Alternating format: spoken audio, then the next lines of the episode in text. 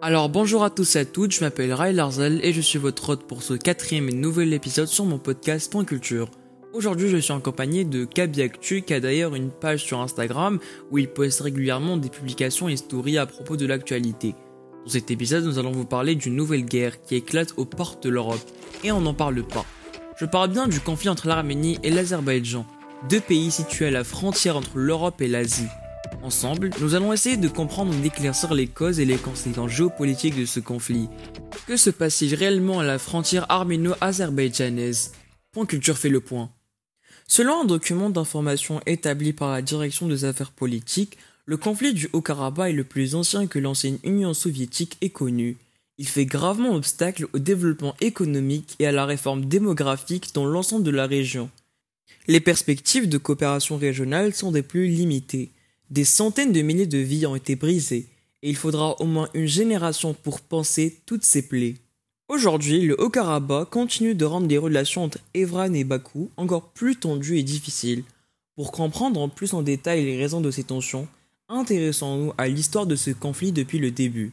Faisons un throwback. D'après le Sénat.fr, alors que les tensions étaient déjà extrêmes, au lendemain du génocide arménien de 1915 et du massacre de 20 000 Arméniens à Chouchi, en 1920, la politique soviétique des nationalités a conduit à pérenniser les dissensions. En 1921, sous l'impulsion de Staline, le Haut-Karabakh, bien que très majoritairement peuplé d'Arméniens, a été rattaché à la République socialiste soviétique d'Azerbaïdjan, dont il est devenu une région autonome. Malgré l'absence de continuité territoriale, l'Azerbaïdjan bénéficiait également du rattachement d'une enclave, le Nakhitchevan. Le 26 février 1988 défile à Erevan 1 million de personnes revendiquant le rattachement du Haut-Karabakh à l'Arménie. Le parlement de l'enclave, qui vote l'union avec l'Arménie le 20 février 1988 et un référendum accordé à la population, détermine un même souhait, d'après Wikipédia. Lors du dernier recensement de 1989, le Haut-Karabakh, qui faisait une superficie de 4400 km², comptait déjà 188 000 habitants, dont environ 145 000 Arméniens, soit 77%, et 4 000 Azéris, soit 21%, et 3 000 Russes. D'après un document de l'ambassade de la République d'Azerbaïdjan et République française, cette résolution illégale du 20 février a été rejetée le 23 mars par le Soviet suprême de l'URSS. Puis, en juin, par celui d'Azerbaïdjan, alors que celui d'Arménie a voté en faveur. Le 30 août 1991, l'Azerbaïdjan a proclamé son indépendance à l'égard de l'Union soviétique, avant d'adopter le 18 octobre 1991 la loi constitutionnelle sur l'indépendance nationale. La chute de l'URSS a entraîné un spectacle de déchaînement de violence. Selon le Sénat.fr et 20minutes.com, cette guerre a duré jusqu'en 1994 et le bilan humain a été très lourd. 30 000 morts, mais elle a également conduit à d'importants déplacements de population. Les chiffres relatifs aux réfugiés et aux personnes déplacées sont contestés des deux côtés. Les données qui suivent n'ont donc qu'une valeur indicative. 700 000 Azerbaïdjanais fuyant l'Arménie et le Haut-Karabakh et 230 000 Arméniens fuyant l'Azerbaïdjan et qui ont vécu dans des conditions matérielles très difficiles pendant 30 ans. Selon un document de l'ambassade de la République d'Azerbaïdjan et République française, l'ONU n'a réagi à l'agression armée qu'un an après l'occupation, en mai 1992, de la première région de l'Azerbaïdjan, Latchin. En avril et novembre 1993, le Conseil de sécurité des Nations Unies a adopté 4 résolutions, dans lesquelles il a réaffirmé les principes de souveraineté et d'intégrité territoriale de tous les États de la région, a appelé au retrait de toutes les forces d'occupation et a exprimé son soutien au processus de paix initié dans le cadre du groupe de Minsk de la Conférence pour la sécurité et la coopération en Europe. En mars 1992, la CSCE a en effet décidé de réunir les parties au conflit lors d'une conférence internationale à Minsk. Cette conférence n'a jamais eu lieu, faute d'accord, mais le format est resté pour l'organisation de réunions préparatoires. Le groupe de Minsk réunit ainsi depuis près de 30 ans tous les pays impliqués, aux côtés de l'Arménie et de l'Azerbaïdjan dans la recherche d'une solution négociée au conflit, d'après le Sénat.fr. Le groupe de Minsk comprend aujourd'hui 11 pays, l'Arménie, l'Azerbaïdjan, le Bélarus, la France, l'Allemagne, la Hongrie, l'Italie, la Russie, la Suède, la Turquie et les États-Unis. L'Assemblée parlementaire du Conseil de l'Europe se réjouit de l'accord signé le 26 juillet 1994 par les ministres de la Défense d'Arménie et d'Azerbaïdjan et le commandant de l'armée du Haut-Karabakh, dans lequel ils affirment leur engagement à respecter le cessez-le-feu et leur volonté d'accélérer la signature d'un accord politique. Ils lancent également un appel pressant à toutes les parties au conflit pour qu'elles s'abstiennent de tout acte hostile qui pourrait mettre en danger le fragile cessez-le-feu en vigueur depuis le 12 mai 1994. En avril 2016, de violents heurts éclatent à la frontière. Cette guerre de 4 jours fait 350 morts dans les deux camps. Les deux ex-républiques soviétiques se sont affrontées à nouveau à l'automne 2020. Cette nouvelle guerre, qui se terminera par une défaite de l'Arménie, fera un bilan humain très important. Plus de 6500 personnes seront tuées en 6 semaines selon Média 24. Cependant, Ervan a cédé d'importants territoires à l'Azerbaïdjan. Après un cessez-le-feu négocié par Moscou qui a déployé des soldats de maintien de la paix au Haut-Karabakh, ce qui a été vécu à l'époque comme une humiliation en Arménie. Malgré une timide détente diplomatique entre l'Arménie et l'Azerbaïdjan, les tensions restent fortes. Mardi à minuit 5, l'Azerbaïdjan a lancé un bombardement intensif avec de l'artillerie et des armes à feu de gros calibre contre des positions militaires arméniennes, a déclaré le ministre arménien de la Défense. C'est bien la nuit du 13 septembre 2022 quand des images et des vidéos de frappes de missiles ont fait le tour de réseaux sociaux tels que Twitter ou Telegram. Or cette fois, ces images ne venaient pas d'Ukraine, mais d'Arménie selon Confluence Internationale. Les tirs ont révisé plusieurs villes arméniennes le long de la frontière entre les deux pays rivaux comme Gori, Essot ou encore Kapan, Sevlak, Gerbuk, Martuni et Artanish selon le site d'analyse Nagorno-Karabakh Observer. Toujours selon l'Arménie, les forces azerbaïdjanaises ont utilisé de l'artillerie, des mortiers, des drones et des fusils de gros calibre et cherchent, je cite, à avancer dans le territoire arménien, nous dit le ministère dans un communiqué. Du côté du ministère azerbaïdjanais de la Défense, il accuse l'Arménie d'actes subversif à grande échelle, près des districts de Dachkessan, Kalbajar et Latchin à la frontière. Les deux pays se rejettent la responsabilité du déclenchement de ces attaques. Au total, 286 personnes ont perdu la vie selon France Info. Deux questions reviennent beaucoup ces temps-ci. Pourquoi cette attaque? Et les deux pays sont-ils au bord d'une guerre froide? Selon Confluence Internationale, la décision soudaine de la part de Bakou d'attaquer a provoqué des spéculations. Mais il semble qu'Aliyev, le président azéri, veuille profiter de plusieurs conditions géopolitiques. La Russie, alliée principale de l'Arménie, est actuellement affaiblie militairement et politiquement.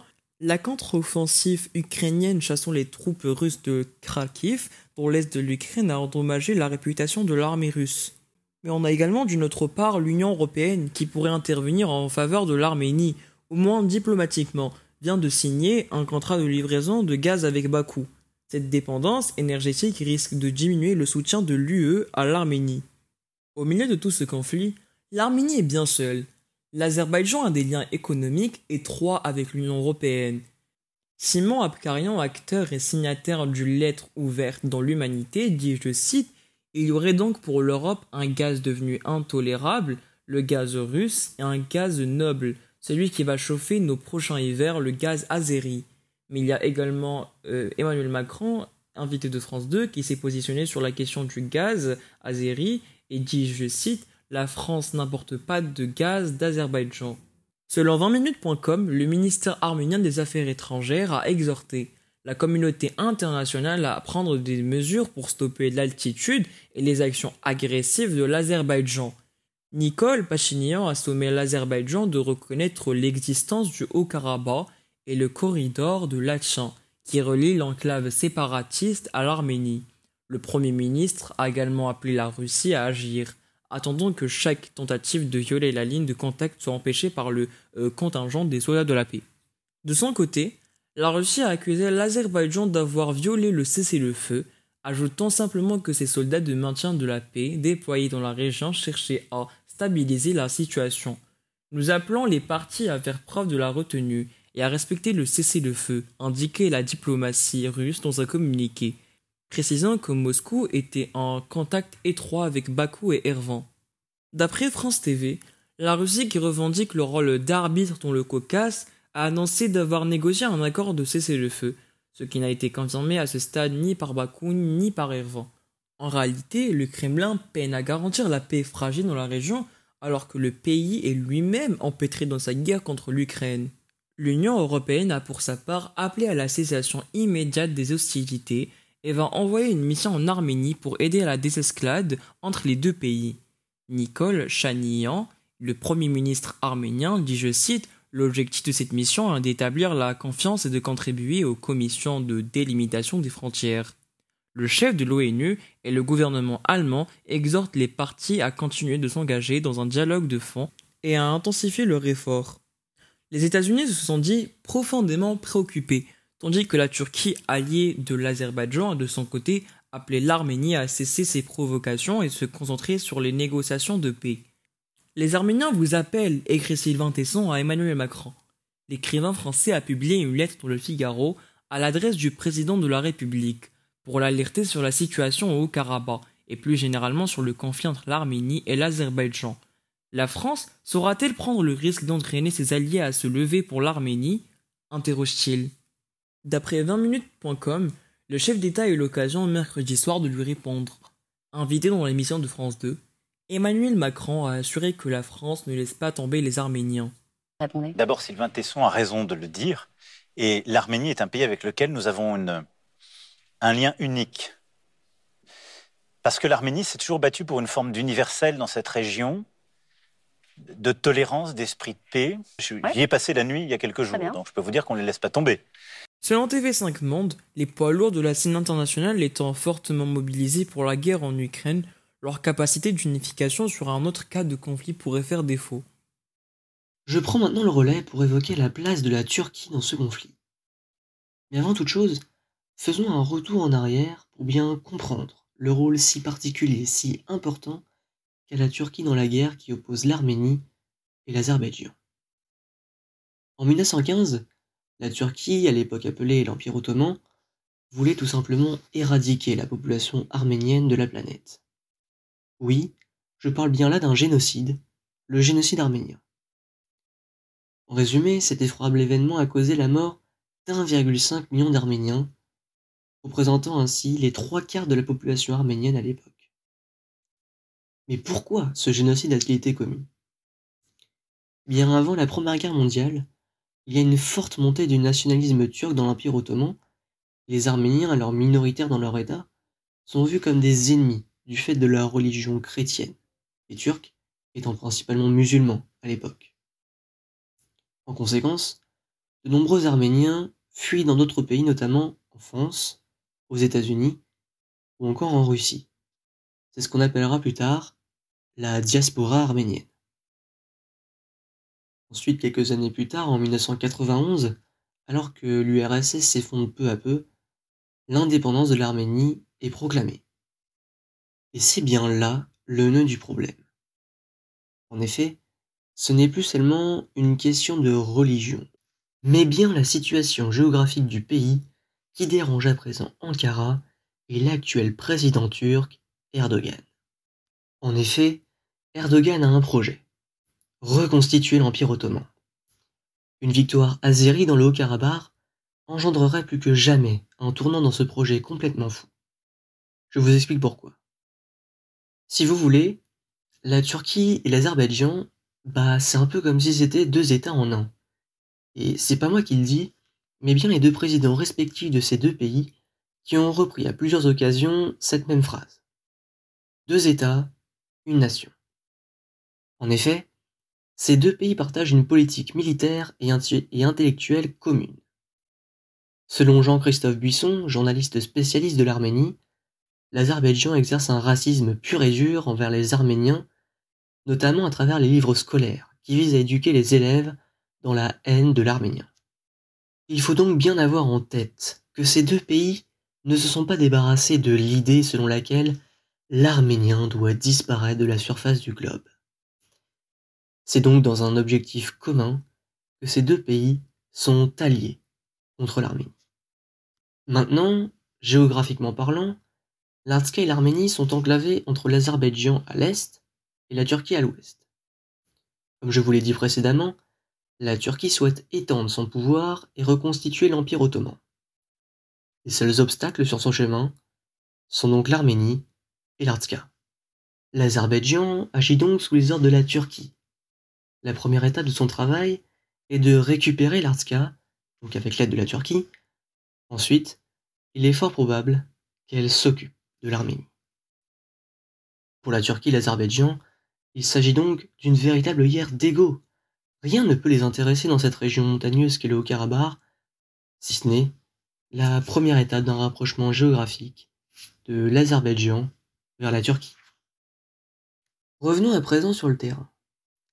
En mars 2021, un rapport de l'ONG Human Rights Watch alertait sur des crimes de guerre commis par l'Azerbaïdjan dans le Haut-Karabakh lors de la guerre de septembre 2020. Ce rapport dit que les forces azerbaïdjanaises ont maltraité des prisonniers de guerre arméniens du conflit du Haut-Karabakh de 2020, les soumettant à des traitements cruels et dégradants, mais également à la torture, que ce soit lors de leur capture, de leur transfert ou de leur détention dans divers centres de détention. Par ailleurs, Human Rights Watch a interrogé 4 anciens prisonniers de guerre qui ont décrit en détail les mauvais traitements qu'ils ont subis en détention, ainsi que les mauvais traitements infligés à d'autres prisonniers de guerre avec lesquels ils ont été capturés ou ont partagé des cellules. Ils ont tous décrit des passages à tabac prolongés et répétés. L'un d'entre eux a décrit avoir été piqué avec une tige métallique tranchante, un autre a dit avoir été soumis à des décharges électriques, et un autre a été brûlé à plusieurs reprises avec un briquet. Les hommes ont été détenus dans des conditions dégradantes et ont reçu très peu d'eau et peu ou pas de nourriture au cours des premiers jours de leur détention. Enfin, cette guerre fait face à une théâtralisation des violences commises par les militaires azéris sur les Arméniens par le biais des réseaux sociaux. Le phénomène commence en 2020, où des dizaines de vidéos publiées sur les médias sociaux montrant des scènes dans lesquelles on peut voir des officiers azéris maltraiter des prisonniers de guerre arméniens. Human Rights Watch a examiné de près et vérifié plus de 20 de ces vidéos.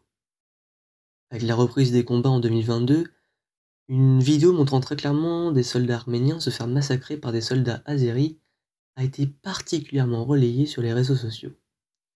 Cela a donné suite à une réaction de l'Europe qui a demandé aux autorités azéries, je dis bien azéries, d'enquêter sur l'assassinat de prisonniers de guerre arméniens.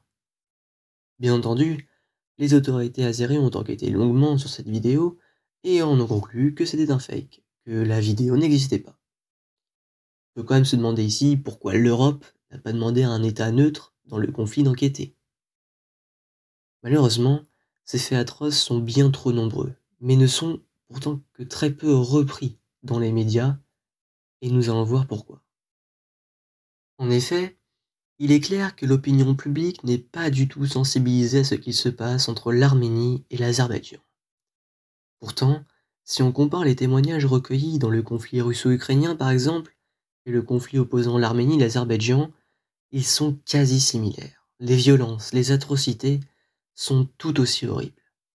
On a véritablement affaire à une guerre sale.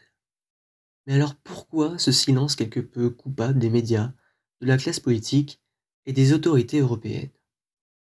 Premièrement, cette guerre a souvent été exposée comme un conflit régional où l'Arménie et l'Azerbaïdjan se battent pour un territoire et sont systématiquement renvoyés dos à dos.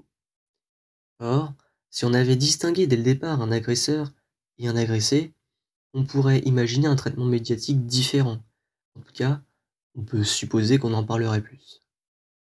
Deuxièmement, il est clair que les informations émanant de sources fiables n'affluent pas.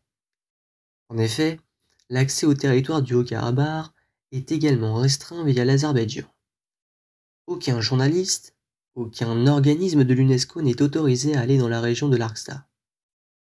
Par ailleurs, des chaînes comme France 24 ou encore Arte ont envoyé des équipes de télévision sur le terrain, mais qui, extrêmement contrôlées, n'ont pas pu réaliser librement leurs reportages. En 2021, la responsable du bureau Europe de l'Est et Asie centrale de RSF, Reporters sans frontières, Jeanne Cavelier, dénonçait qu'un nombre croissant de journalistes étrangers se heurtaient à un refus systématique des soldats russes alors en charge de sécuriser le territoire. Pourtant, il est évident qu'aucune raison objective ne justifie cette obstruction. Les reporters ne sont pas une menace pour la sécurité de ce territoire qui est assurée par les troupes de maintien de la paix. Aujourd'hui, il est clair que la liberté de presse est très largement bafouée dans cette région du Haut-Karabakh, où les deux États s'adonnent à une propagande intense et où l'on tue, bombarde des journalistes accompagnés de leurs caméramans, de leurs fixeurs, qui exercent tout simplement leur métier en leur âme et conscience. Troisièmement, si on parle peu de ce conflit, c'est parce qu'il n'est pas du tout spectaculaire, comme le pourrait être le conflit russo-ukrainien. En effet, les Azéris font ce que l'on appelle de l'empiètement rampant, où tous les jours, ils avancent de quelques mètres, de quelques centaines de mètres, parfois ils prennent une montagne, une plaine, et tout cela sans le moindre signalement. De plus, depuis l'accord d'un cessez-le-feu en 2020, cette guerre est censée s'être arrêtée, donc pas forcément grand-chose à raconter pour les médias. Mais le problème, c'est que ce conflit ne s'est pas arrêté et a continué, et ce, dans le plus grand silence de la communauté internationale.